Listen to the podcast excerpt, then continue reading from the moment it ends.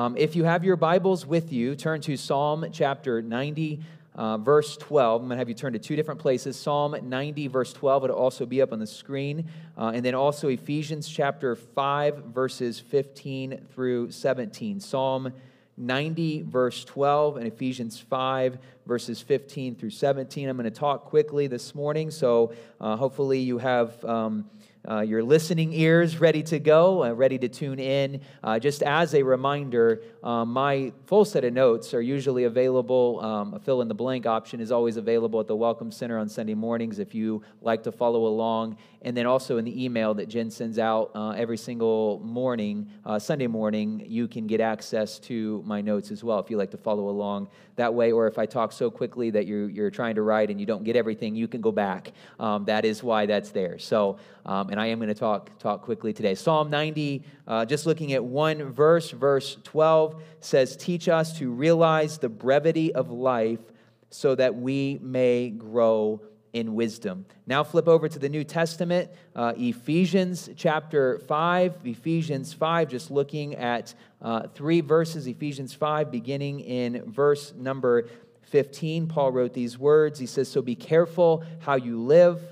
Don't live like fools, but like those who are wise. Make the most of every opportunity in these evil days. Don't act thoughtlessly, but understand what the Lord wants you to do.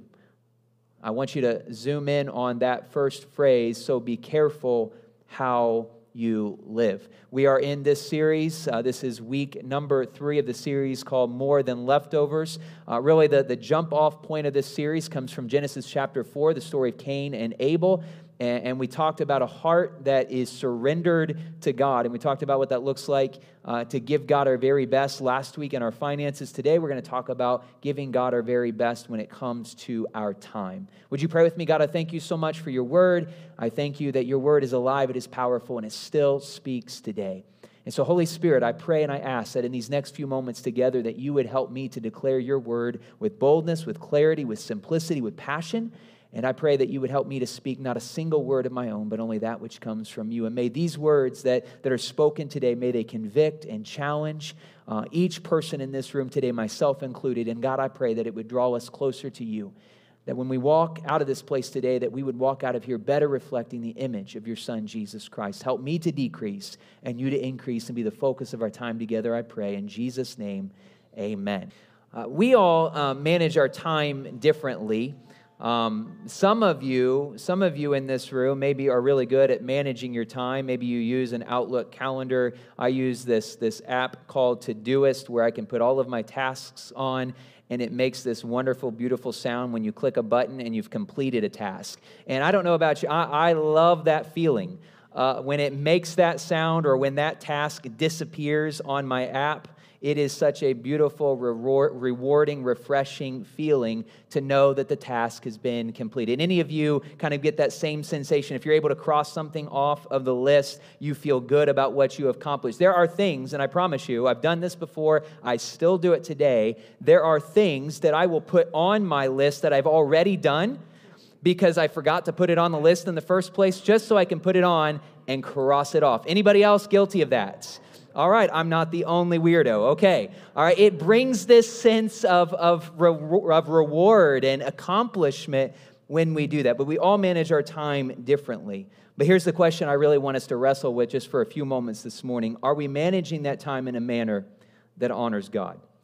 In this series, we are discussing ways in which we can give God more than just our leftovers. He deserves our very best in every aspect of our life. We talked about our finances last week and, and, how everything that we have in the first place was given to us by God. Therefore, He deserves our very best, even in the area of our finances. It's not about how much we give, it's not about what we put in the, the offering plate, it's all about our heart. Is our heart completely surrendered to the Lordship of Jesus Christ? And when it is, then God will indeed get our very best. But the same is true when it comes to our time. And there's really just two kind of truth claims that I want to camp out on this morning, just for a few moments, that I want to address as we examine this idea of giving God our best when it comes to our time. This first point that I want to take a few moments to kind of unpack is this the brevity of human life is a realization that we cannot escape. Scripture makes this point very clear in several places. Uh, the psalmist uh, in Psalm chapter 90, some believe it was Moses that recorded or penned these words, but the psalmist notes the contrast here in this psalm between the eternal God and temporary and fragile humanity. Look at these words in Psalm 90. It says, Lord, through all the generations, you have been our home before the mountains were born, before you gave birth to the earth and the world, from beginning to end, you are God. So that speaks of the eternality of God. It speaks that He has always existed.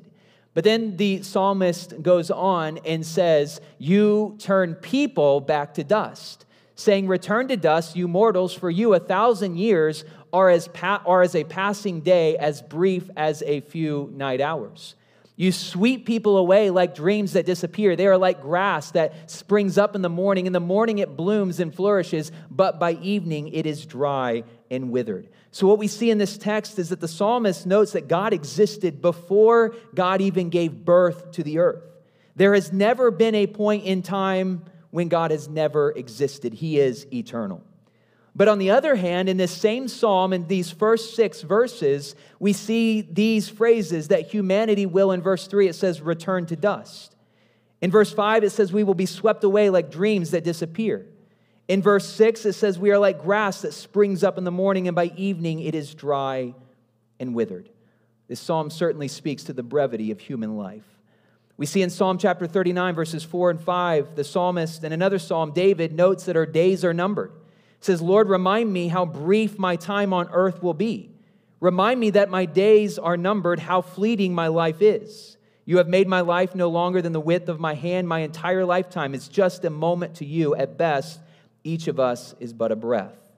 Wise King Solomon, in his final days on earth, he speaks of the passing of generations. We read in Ecclesiastes chapter 1, verse 4 generations come and generations go, but the earth never changes. It speaks of the brevity of human life. Even James in the New Testament, James is the half brother of Jesus, and he notes that life is like a morning fog.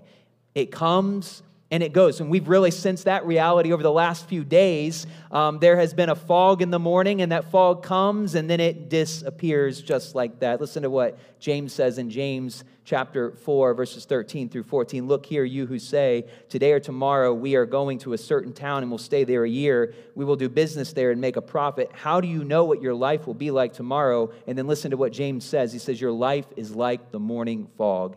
It's here a little while, but then it is gone. So, Scripture certainly points to the reality of the brevity of human life. But we also know that even our own experiences testify to this reality that life indeed is short. We all likely know someone whose life was cut short, maybe due to an accident or disease or some other issue. We all know that we have an appointment with death. At some point in time, we will no longer be, and we will be with our Father in heaven if we say yes to Jesus. We are reminded in those seasons that no one is guaranteed tomorrow. Our time on earth is brief compared to eternity in the presence of the Lord. We know that families who lost loved ones on 9 11 or in the Boston Marathon uh, experience firsthand the brevity of human life. One writer wrote this. He said Old Testament scholar Peter Craigie explored the Bible's view on the brevity of human life. And at one point in his, his career, Craigie wrote, Life is extremely short. And if its meaning is to be found, it must be found in the purpose of God, the giver of all life. And he claimed that recognizing the transitory nature of our lives is a starting point in achieving the sanity of a pilgrim in an otherwise mad world. Craigie wrote those words in 1983 in the first three in the first of three planned volumes on the Psalms in a prestigious scholarly commentary series. But two years later, he died in a car accident, leaving his commentary incomplete. He was 47 years old. Craigie's life was taken before he and his loved ones expected, before he could accomplish his good and worthy goals. Yet in his short life, he bore witness to the breathtaking horizon of eternity. He bore witness to how embracing our mortal limits goes hand in hand with offering our mortal bodies to the Lord of life. We know that this short life on earth is often full of up and down moments. And all of us in this room have experienced some of those moments in life. There are seasons of victory that we have walked through, and there are also seasons of defeat. We've experienced moments of celebration and joy, but we've also experienced moments of frustration and bitterness. There have been times of ease where life seems to go our way, but there have also been times of difficulty where nothing goes our way.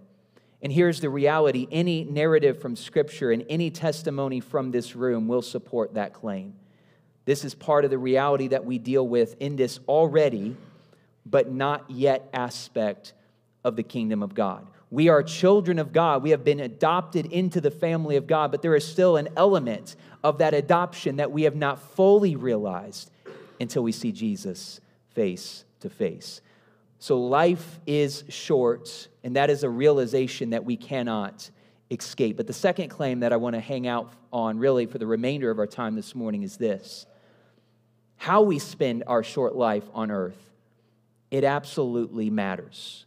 How we spend our minutes and our hours and our days and our weeks, our months and our years, it matters it has consequences, it has eternal consequences. Now, there are a few schools of thought on this subject that at least need to be mentioned because they impact this second truth claim. So, I want to kind of address a few of those. There are some who believe that there is no life beyond this life. That's obviously not a biblical position. Jesus himself said to his disciples, I am going to prepare a place for you, and I'm going to return and receive you unto myself. So Jesus himself said, I am going to a place, and I'm preparing a place for you, and I'm coming back to take you to that place. And so this idea is not a biblical position at all, and it's certainly a hopeless position to adopt. Because if, if that is true, if we believe that there is no life beyond this life, then this is not a comforting or encouraging position at all because this is it and there's nothing else beyond this life. And how do we wrestle, especially with those who feel like nothing seems to be going their way? There's no hope if that is their reality. Now, we also know that in this, with this mindset, we have to live our best life now. That's kind of the mentality that is front and center because all we have to live for is here. And so we adopt this idea that we have to live it up now because there's nothing beyond this life. So our experience, we experience everything we can we spend all that we have and we do everything that we can possibly do here if we believe this reality, or it's not really a reality, if we believe this claim that there is no life beyond this life. And if we adopt this mentality, then our single aim is to please self and to gratify our own selfish desires. But what happens is we don't usually consider the ramifications of our actions in this camp. Because as long as it makes me happy, it doesn't really matter because it's only about this life. But this is a foolish and sloppy and dangerous school of thought to adopt. And I want you to make sure you know, me as your pastor know, knows that that is a foolish, sloppy, and dangerous mentality to adopt. There are some who believe in life after death, and there are variations, but for the sake of our message today, I just want to settle in on the biblical position for just a few moments, and that is eternal life with God for the believer. Jesus made it clear to his disciples there is only one way to the Father. Jesus said in John 14, chapter, chapter 14, verse 6, I am the way, the truth, and the life. No one comes to the Father except through me. Scripture talks often about believers living as aliens or foreigners or temporary residents on this earth, and that our ultimate citizenship, it resides in heaven. And so we are just passing through. This is not our permanent dwelling place. This is not our permanent home. We have a citizenship that far exceeds the citizenship that we have here on earth, and it is to reside with the King of Kings and the Lord of Lords in heaven. And this indicates then that there is so much more than what this world or this life that is short has to offer. And our life on earth may be short, but for the one who says yes to Christ, we do have the assurance of eternal life with Christ. To be absent from the body, again, is to be present with the Lord. And all of us, like those that have even gone before us who have received their, their eternal reward, we are longing for, we are hoping for that day when we too will receive that reward. Those in this camp understand that though this life is short, this life does matter and it impacts our eternal life. And so here's the question that I want us to wrestle with for just a few moments How we spend our time does matter. it has implications for eternity, and it will affect our relationship with Christ. Time is a gift from God, so how are we treating that gift that has been given to us by the Lord? We can spend our time living for the here and now and pursuing every earthly treasure. That is one option we have. This is how King Solomon lived the first part of his life. He had riches, he had fame, he had wealth, he had a large family. He was living what we may define as the American dream. He had it all from an earthly position. But as he approached the end of his life and as he reflected on all that he had, all that he accumulated, and how he spent his time on earth, he realized that he stewarded his time in a very poor fashion. The book of Ecclesiastes, if you go back and read it, I think it's like 12 chapters long, you will see it's kind of this, this, uh, this biography of, of, of, Solomon's life, and he begins to look deeply into his heart, and he realizes everything that he ever pursued, everything that he ever uh, obtained or, or accumulated wealth and family, position and power and wisdom, he, he says it's all meaningless compared to the knowledge and the relationship that he had with the Lord. Earthly treasures are meaningless compared to eternal treasures. These treasures cannot satisfy what our hearts truly long for. And these treasures won't be applicable or useful in eternity. They are meaningless. Look at what Solomon says in Ecclesiastes 1, verses 2 through 8. He says, Everything is meaningless, says the teacher completely meaningless. What do people get for all their hard work under the sun? Generations come and generations go, but the earth never changes. The sun rises and the sun sets, then hurries around to rise again. The wind blows south and then turns north. Around and around it goes, blowing in circles. Rivers run into the sea, but the sea is never full. Then the water returns again to the rivers and flows out again to the sea. Everything is wearisome beyond description. No matter how much we see, we are never satisfied. No matter how much we hear, he says, we are not content. He'll say later in Ecclesiastes 5, verse 10, it says, Those who love money will never have enough. How meaningless to think that wealth brings true happiness. Ecclesiastes 5, verse 15 says, We all come to the end of our lives as naked and empty handed as one day we were born. We can't take our riches with us. And so he's just simply saying all of these things are useless, they are meaningless compared to the eternal glory of being with Jesus. So, in short, Solomon notes that this is not the way to steward our time.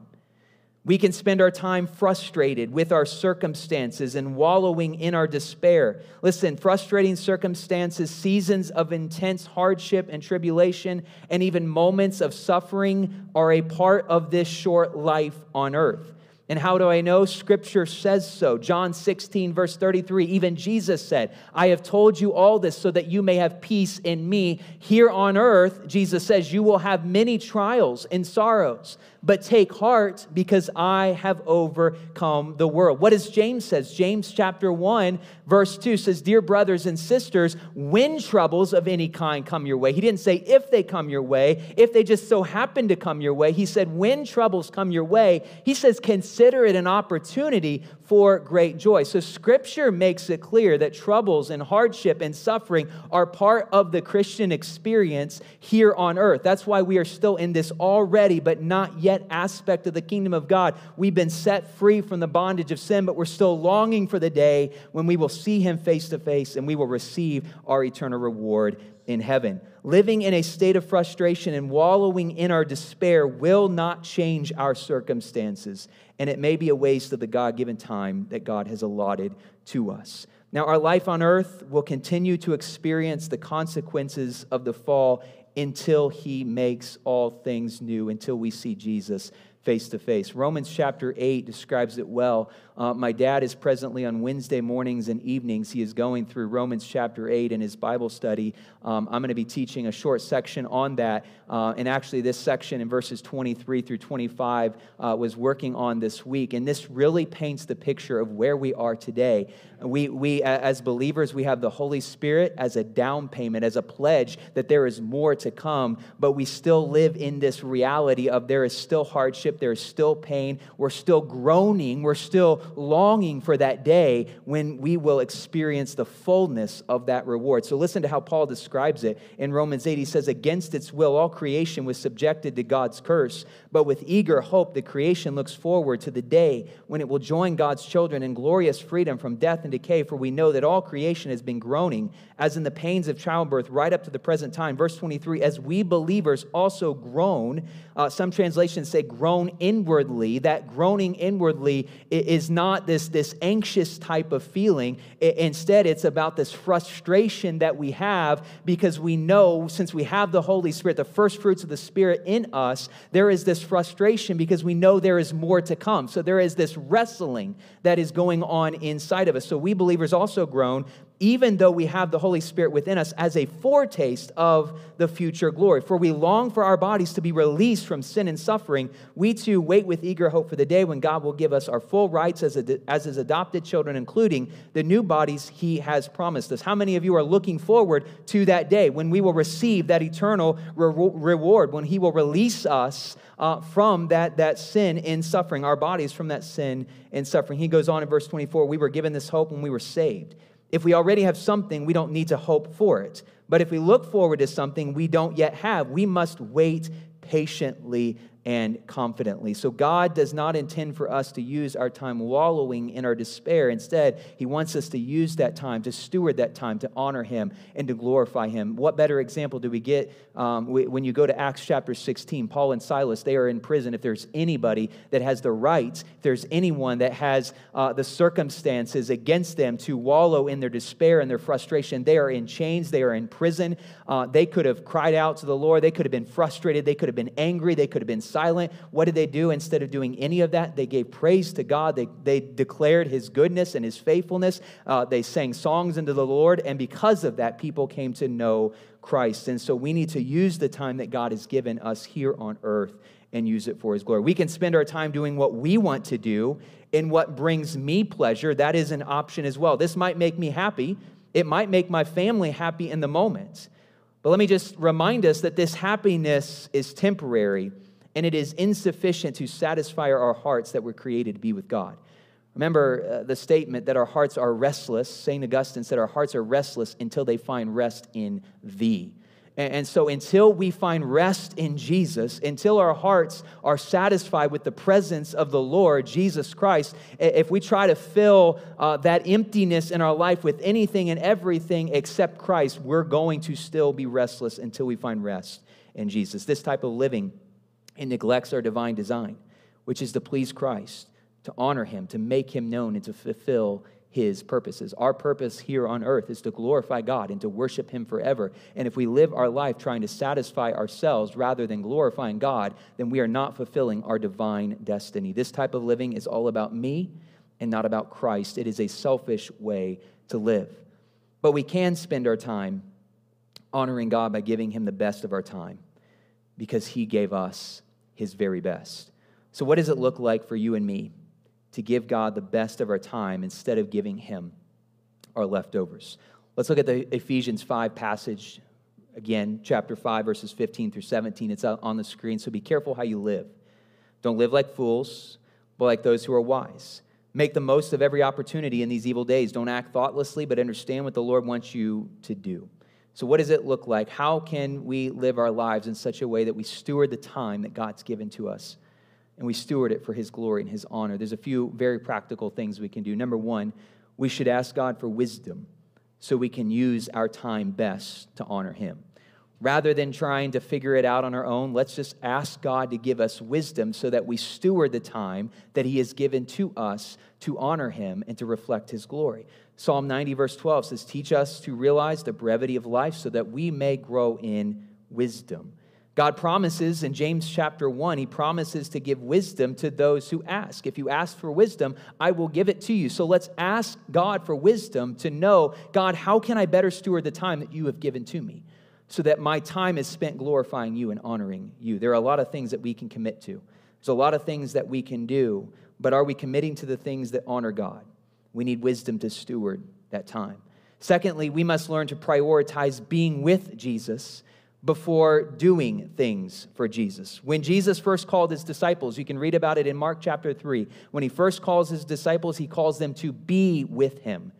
And then he sends them out to do ministry. So, what Jesus is doing is when he calls us, he calls us to a relationship first before he gives us any responsibility. He wants us to come and to be with him. And as we are with Jesus, as we spend time with him, as we, as we foster that relationship with Jesus, it is out of that relationship then that he sends us out to do the work that he's called us to do but, but we, we don't want to mess it up. We don't want to reverse it and, and, try to do things for Jesus before we even spend time in his presence because it is in his presence where we are refreshed and where we are renewed. That's why the psalmist in Psalm 27 says, This one thing that I desire, the thing that I seek most, is to dwell in the house of the Lord forever. And, and, and the house of the Lord, when the psalmist is writing this, that, that was in reference to either the tabernacle or the temple, the place where God's presence dwelt. So he wanted to be in the very place where God's presence was dwelling all the time. That should be the desire of our hearts.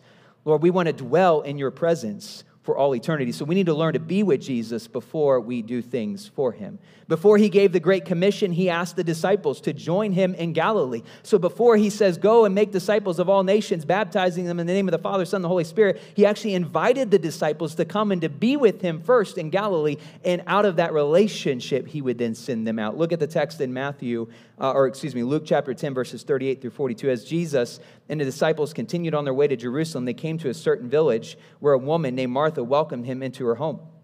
Her sister Mary sat at the Lord's feet listening to what he taught, but Martha was distracted by the big dinner she was preparing. She came to Jesus and said, Lord, doesn't it seem unfair to you that my sister just sits here while I do all the work? Tell her to come and help me. But the Lord said to her, My dear Martha, you are worried and upset about all these details. There is only one thing worth being concerned about in this moment. Mary has discovered it and it will not be taken away from her. So there's this little debate between Martha and Mary. Mary's sitting at the feet of Jesus. She's listening to the teachings of Jesus. She's just simply in the presence of Jesus. And Martha's trying to serve and do all of these other things. And, and, and she's missing out on the more important matter in that moment. And the more important matter was for her to be in the presence of Jesus. Number three, we must learn to commit every day back to the Lord. He gave us this day, so let's give it back to Him. This is the day that the Lord has made. I will rejoice and be glad in it. Every single day, His mercies are new. Each and every morning, great is thy faithfulness. He gives us breath. We declared that in song this morning. He gives us breath. Every single morning, we wake up as another day that the Lord has given us to live, and we need to use that day to honor Him, and we need to steward the time He's given to us. So, how are you giving your day back to God?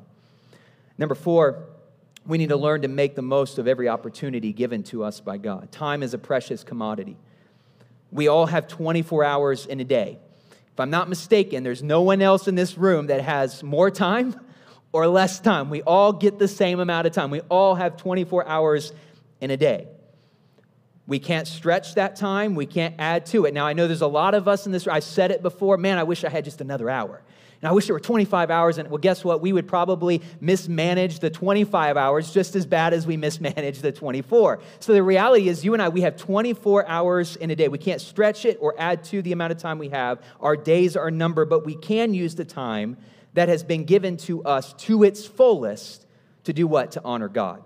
Jonathan Edwards, the philosopher theologian who became God's instrument in the Great Awakening in America in 1734 and 1735, he wrote in the 70th of his famous resolutions just before his 20th birthday. This is what he wrote Resolved never to lose one moment of time, but to improve it in the most profitable way I possibly can. He wanted to steward the time that was given to him and use it in a proper manner. This will require some intentionality and purpose.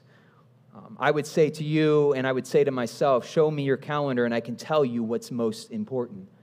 How we manage our time will determine what is most important in our life. What we fill our calendar with will, deter- will determine what is most important to us. Maybe we need to start reprioritizing our schedule so it is best used to honor God. God's given us all 24 hours in a day, so how are we using the time that He's given to us? We waste so much time on unnecessary things or unimportant things. We all do it. Sometimes uh, social media is probably the, the biggest culprit. Well, we'll sit there and we'll scroll, and next thing you know, you were just going to be on for five minutes and you've, you've entered into the abyss of video after video after. Anybody else ever done that before? It's like, okay, I've had enough. I need to put that aside, and, and we've wasted an hour on that journey. So let's not miss out on honoring God, even in the ordinary moments of our day. And that can be as simple as in the car, we turn on worship music and give praise to God. That might be getting up 30 minutes earlier and spending that time in the presence of the Lord and in scripture and in prayer.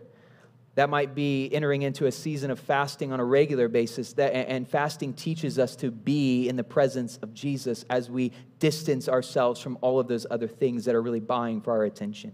Let's not miss out on that opportunity to honor him. Let's encourage someone, teach someone with the time that God's given to us. Number five, I'm almost done. We must use our time to fulfill God's plans since they are greater than our plans. He says in, in, Ephesians 5 that we are to make the most of every opportunity, and the days are evil. There is a sense of urgency here in Paul's words in Ephesians.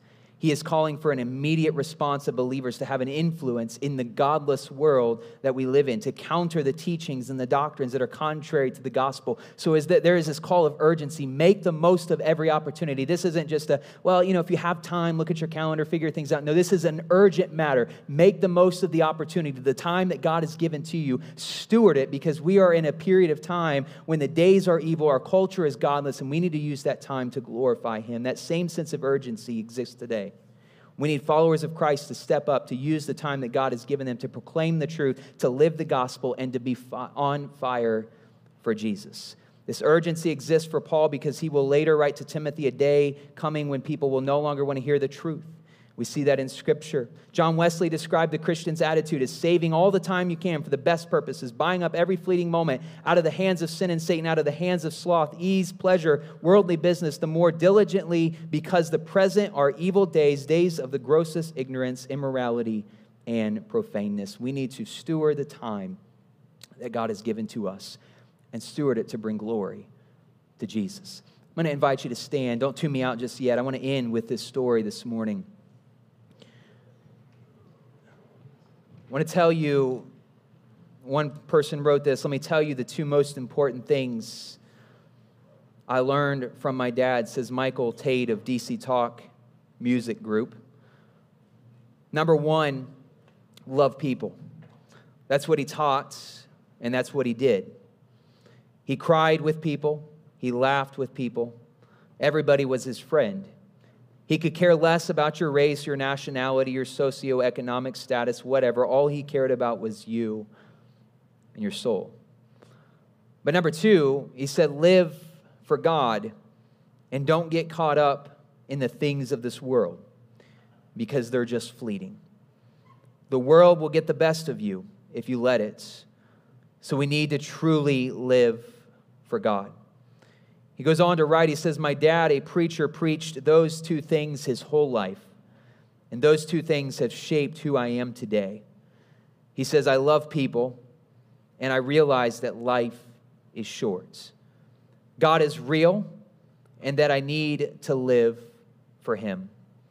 Michael was visiting his parents in Washington, D.C. during the Christmas holidays in 1997 when his dad complained of stomach pains and Michael took him to the hospital where doctors found the cancer. Michael was there a few weeks later when he breathed his last in February of 1998. And he ended by saying, That man was my hero. Two things love people and live for God. Don't get so caught up in the things of this world, the things that are fleeting, the things that are changing, the things that come and go the things that have no eternal significance. Think if we were to invite Solomon, King Solomon, to the stage today, that would be the message that he would have for us. Don't get so caught up in the pursuit of treasures and fame and position and power and wealth and family and but instead make certain that you realize your heart was created to be in relationship with God. And once again, as the psalmist declared, the one thing, the one thing that I desire the most, the one thing that is most important to me, the one thing that I seek more than anything else, that is to be in the presence of our Lord and Savior Jesus Christ. Church, God has given every single one of us the same amount of time. We all have 24 hours in a day. We all have 365 days Okay, there is a leap year, 366 days in a year. But none of us have more or less time. We all have the same amount of time that God has granted to us. It is a gift. Time is a gift. So the question that we have to wrestle with is how are we stewarding that gift that God has given to us? Are we just giving God the leftovers of our time after we fill out our schedule, we fill out our calendar, we plug in all the things that we want to do, the things that we have to do, and then somewhere we, we try to fit God into the mix if we have time. If not, we bump him to the next month. Is that how we are prioritizing our life? Or are we saying, you know what? The one thing that is most important, the one thing that I desire more than anything else is for me to have a thriving relationship with Jesus and for my family, my kids and my grandkids, for my friends and for my coworkers to experience and have the same. We need to manage, we need to steward our time well. So consider these questions. How are we stewarding the time that God has graciously given to us? Are we stewarding it for His glory? Or are we stewarding it for our pleasure? And then, secondly, what things can we cut out of our schedule or move around in order to better use that time to be with Jesus, to bring Him glory, and to serve